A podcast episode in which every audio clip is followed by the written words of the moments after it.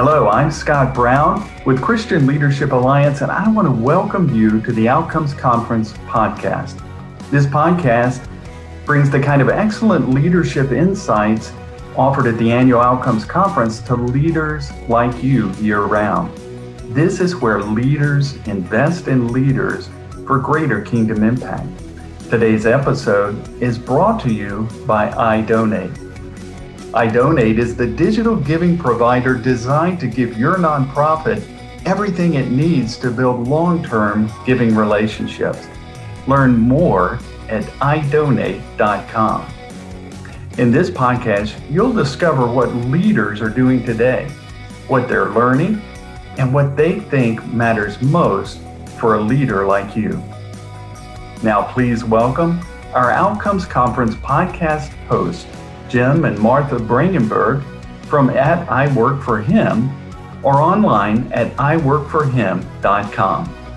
Hey, thanks, Scott. Martha and I are excited to host the Outcomes Conference podcast. Every podcast is dedicated to you, our Outcomes Conference podcast listener. We have an incredible conversation coming up today with Ray Gary with iDonate.com. We'll be focusing on leadership, thriving, and of course, the related outcomes. Ray Gary, welcome to the Outcomes Conference podcast. Thank you for having me.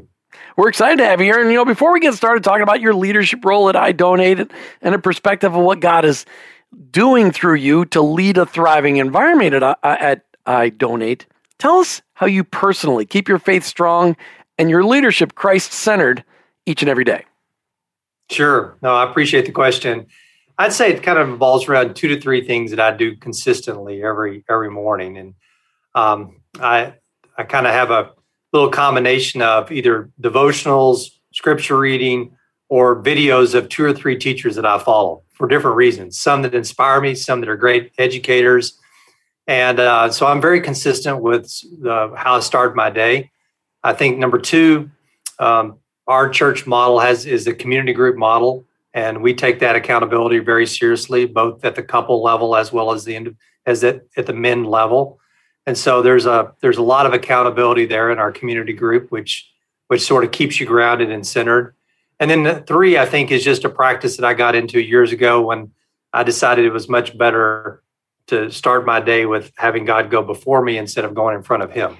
And so uh, I, I learned I learned that it's much better, even in the little things, whether there's meetings or things like a podcast or whatever it is that we've got going for the day, I've I've learned that it's best just to start and ask God to go before me. It seems to work much better than me running out in front of Him. Well, it sounds like you you have your day set up very well, and I think a lot of people will, you know, maybe it's just even a good prompting, like. Yes, those are great ways to start the day. So thanks for sharing that with us. So tell us about what thriving really means to you personally. Yeah.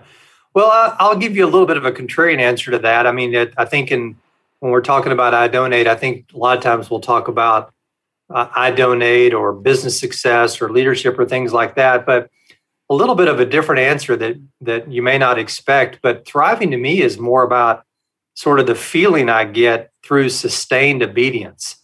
In other words, uh, I feel like I'm thriving as a person who happens to be a, a believer when I go through these periods of being very faithful and very consistent in obedience. Because what that does for me is that gives me sort of a not an arrogance, but a confidence and assuredness that I think works from the inside out. And so I, I don't think I need to be overwhelmed or consumed with a business success or a number or metric, which are all very, very important. But I think it starts by being sort of centered at in our identity and, and who we are and kind of I don't know. I just feel like that I thrive as a person when I get that right first. Um, so maybe a little different answer than what you're expecting, but uh, that's what thriving means to me is having that peace and assuredness daily. It's almost more important than wor- that is more important than worldly success. How tell us how iDonate enables you to help those you serve thrive. So, in other words, how, how are you making sure that those you serve through the ministry and the business of iDonate to thrive? Yeah, no, we're a software company. We, we provide digital giving platforms for ministries, churches, and nonprofits, and that's what we do for a living. Um, as I like to say, we're not fundraisers. There are people that are really, really good at fundraising. That's a practice and a discipline in and of itself. We're, we're technologists. And the, the um, analogy that I like to use is we make a camera, we're not a photographer. So mm-hmm. There is an art to photography. You know, you need, you need to understand, kind of like today, you need to understand lighting and how you crop an image and you know, do we take that picture at 7:14 in the morning based upon where the sun is or not? And then there's the camera. And so we we what we do is we focused on building the greatest camera in the world and put it in the hands of people that really know how to take great pictures. So we see ourselves as being sort of relentless at trying to make the best giving experiences you can possibly make. As a matter of fact, our mission statement says we help nonprofits stand out by delivering incredible giving experiences so that their donors, when they come to give and to give, they have a great experience. They feel like it's simple, secure, uh, maybe even joyful um, when they go to engage with that nonprofit or that ministry. That's that's quite a hefty uh, statement there that you're living up to. So so let's take that into the culture of your company. A lot of companies have to try, you know, a lot of trial and error to try to get to a place where they find the right ways to create a sustaining, you know, thriving culture. What does that look like at iDonate? What are you, what are you doing that's having the greatest impact? You know, I get that question a lot. As a matter of fact, we talk about it at our board level quite a bit, and, mm-hmm. and it's been super popular and and not just popular, but important to talk about over the last twelve to fifteen months or so with everything that's hmm. been going on. For sure. I think the main thing it, it starts that you have to be authentic about caring about people you know, there's lots of different philosophies for what's the right answer. Uh, how do we engage? How do we practice going to work and all those kinds of things? But at the end of the day, it's about authenticity and and about caring about the people first. Uh, you know, one of the things that I did was immediately when we went into lockdown is, you know, we had everybody go home, but I actually wrote a personal letter every week. Uh, I think every Friday, and just sort of recapping the week to everybody. I talked about what's going on in the sort of the political world, what's going on in the company, and just try to be an encouragement to keep people connected. Um, so I think that's part of it. And the other thing that we're really uh, focused on around here, and we have been since we started the company, is trying to connect our people to the field. Um, uh, you know, that's while we don't actually go do the work on the ground, like we say, there are boots on the ground. We try to make great boots for the people that are on the ground. And so we try to keep our people connected to the field by having a customer come and speak to us or having a customer zoom in, talking about their mission. We have our people go out and connect and do volunteer projects for the nonprofits and ministries we serve so that they can understand, you know what? If the software is not great or the experience is not great, it's having a direct impact on the boots on the ground. Hmm. Wow, those are some great words. We're going to hear more from Ray Gary from idonate.com right here on the Outcomes Conference podcast in just a minute. Hang on. I'm Ray Gary, the founder and the CEO of iDonate. At iDonate, we're focused on helping you deliver great digital giving experiences that today's donors love, enabling you to reach more, convert more, and even retain more. It's a digital giving system like no other. For more information, you can find us at idonate.com. Hey, welcome back to the Outcomes Conference podcast. Today we're talking with Ray Gary from iDonate, the founder and CEO of iDonate.com. I recommend that you check him out, iDonate.com. All right, Ray, the last 12 to 18 months, a little rough. That's just, you know, a little rough. So much has happened to all of us over these last 12 to 18 months. What changes have you made in the last year, personally or professionally, that helped you keep focused on your mission as a leader? Well, again, I think that's another fantastic question. I, I think for for me, it starts with uh, just developing a deeper empathy empathy for personal situations. You know what we've been through over the last twelve to fifteen months or so, and we're still going through. Not it's it's not the same for everybody. And I'm for better or for worse, I'm wired to say, you know what, things are not that bad. Let's just get to work. Mm-hmm. And and, and that that that doesn't work, and that's not really realistic. And so I think one of the things that I've been taught over the last 12 months or so is just developing a deeper empathy for everyone's situation who is unique and different. Everybody um, kind of goes through these things in a different way. And um, so that's one big thing. I think the other thing that's alongside what we've been through from a pandemic standpoint is just, you know, these cultural wars that we're in now They're they are real, and um, you know we're we're going to have to, as believers that are leaders, more than ever, have to take clear positions on things like this because um, uh, we're we're we're in a battle, and it is a real battle. And so um, I think we've been um, sort of charged by making a clear statement on truth. Mm. Wow, great, love that. So, talk to us about what you have experienced as one of your greatest challenges during the last 12 or 18 months. Well, I think I think like most people, it's it's um, two twofold. One, how do you manage culture in a completely virtual world, and then how do you how do you sort of work in that world?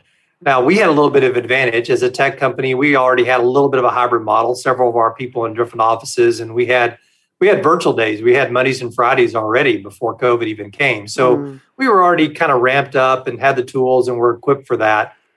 So this hybrid already existed. Um, but that it's just a challenge to feel connected to people when you're always in this sort of virtual way, which is why I don't think that it's sustainable over time. I think people will eventually get back together, even if it's in a hybrid way. Mm-hmm. And then I think the other side that people don't always talk about, people always talk about their employees, which is super, super important. But there's another component, which is the clients. Mm-hmm. And I was talking to a friend of mine, and he said, you know, we've had net promoter scores that are phenomenal every year. And then last year they were down, and we didn't do anything different other than the fact that we didn't go out and see them. And so there, there is there is an impact of sort of going out and pressing flesh or speaking to people face to face that I think matters over time. I don't think it's sustainable not to do that.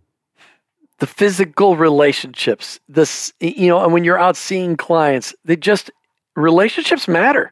And they tried to tell you all year long the relationships don't matter we're fine digital's fine uh, but it's it's just not true. God created us to be in relationship not only with each other but of course with him.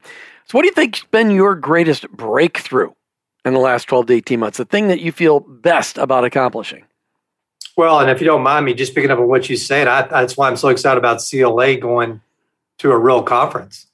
Is um, as you can, as you know, I mean, conferences are made about relationships in the hallways and conversations you have one on one with people, and so I think everybody's about had enough of all these virtual trade shows, and so I'm I'm really excited that CLA is, going to be in, in person. But in terms of a breakthrough, um, it's a very spiritual thing. It's not necessarily a business thing, which is I think for me in the last year is just really understanding that the presence of God is as important as the favor. You know, I think I'm always, as being a transactional kind of guy, I'm always uh, thinking in terms of God's favor and wanting to make sure that we always have God's favor on life and business and things we do. But what I've found is the presence is probably as important, if not more important, than the favor, because whether the favor comes in the way that I wanted it to come or in the timing that I wanted to come, as long as you have that presence of God and and you and and you feel that, it really doesn't matter about the other. The other almost becomes secondary. So when you learn things like that, whether it's that idea or something else, and you really want to impress that upon your own staff, is there something that you um, maybe give us an example of something you've shared with them as you've learned for yourself and then you've you know tried to pass that on to your employees? It, that is a fantastic question and i and i i would be less than uh, genuine if i said i did that often enough and, and you've prompted me to think about how to do that more. I do that sometimes. I as a matter of fact we had a leadership conference just a two weeks ago and i was sharing with them about my favorite scripture in the bible and of how, why it impresses me and and and and we talked about that. But in terms of sort of these wisdom insights, uh, as my wife would say, I don't know why you're not sharing them with our, your kids more, but it's it's a it's a great question, and it's something you probably prompted me to think about how we would do that more. But I'm certainly certainly not shy about doing that, and it's it's a great idea. Yeah, and so often we experience things. We we read a book for ourselves, or we listen to a podcast for ourselves, or we you know, we, we hear a speech and we're like, ah, oh, I want all my people to hear this. I want them all to experience this because it'll impact all of our culture at the same time. And sometimes it just, and, and when you tell your people that, wow, this really touched me, they're going to want to hear because they're like, well, what what touches Ray? Well, I want it to touch me because it's impacting our entire company. I, I, I, love that, and then that's a transparency vulnerab- vulnerability thing too. As a leader, when you're like, this touched me, I want to share it with you. Do you ever get a chance to really pass that kind of stuff on? Yeah, sometimes. And as I was saying a minute ago, I mean, the presence thing um, is not something that's obvious, but but when you think about it for a minute, it makes perfect sense because if if you're at peace with the presence and you're assured that he's always with you and he's certainly faithful, you don't get as wrapped up around what the actual outcome is or the timing of it. And and people in business, particularly people like me that are wired very transactional, we tend to focus on the outcome not not to use your name of your podcast here, but we tend to focus on when is it going to happen? How's it going to happen? What is it going to look like? And I think God for us just sometimes says, why don't you just sort of enjoy my presence, relax, I'm with you, and it'll work out according to my timing, which in my way, which is probably better than yours anyway. So let's talk about that in the transaction that you at iDonate, you're serving Christian nonprofits, helping them to um, get more um, support for their mission.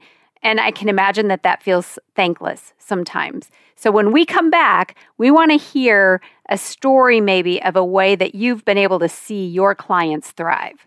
You're listening to the Outcomes Conference podcast with your host, Jim and Martha Brangenberg, as we talked with Ray Gary from iDonate. Check them out online, idonate.com. It's the software you need to help make giving to your organization super easy, wonderful, enjoyable, and joyful, as Ray Gary said. We'll be right back. What if you could stop the never ending search for new donors and develop long lasting relationships with your current donors? Connected Giving by Donate is just that. It's a donor retention and engagement strategy that transforms one time donations into sustainable and recurring giving through intentional and consistent donor experiences. For more information, you can find us at idonate.com. Hey, welcome back to the Outcomes Conference podcast. Today we're talking with Ray Gary from iDonate, the sponsor of all of the Outcomes Conference podcasts. iDonate is a phenomenal organization. We've been digging a little deeper with its CEO and founder. Make sure you check them out online, idonate.com. Perhaps they're the, the organization for you to help facilitate the giving to from all of your people into your organization. Martha. So, Ray, right, right before the break, I was asking, you know, give us an example or something that you've been able to experience where you've seen your client thrive because of what you're doing at iDonate.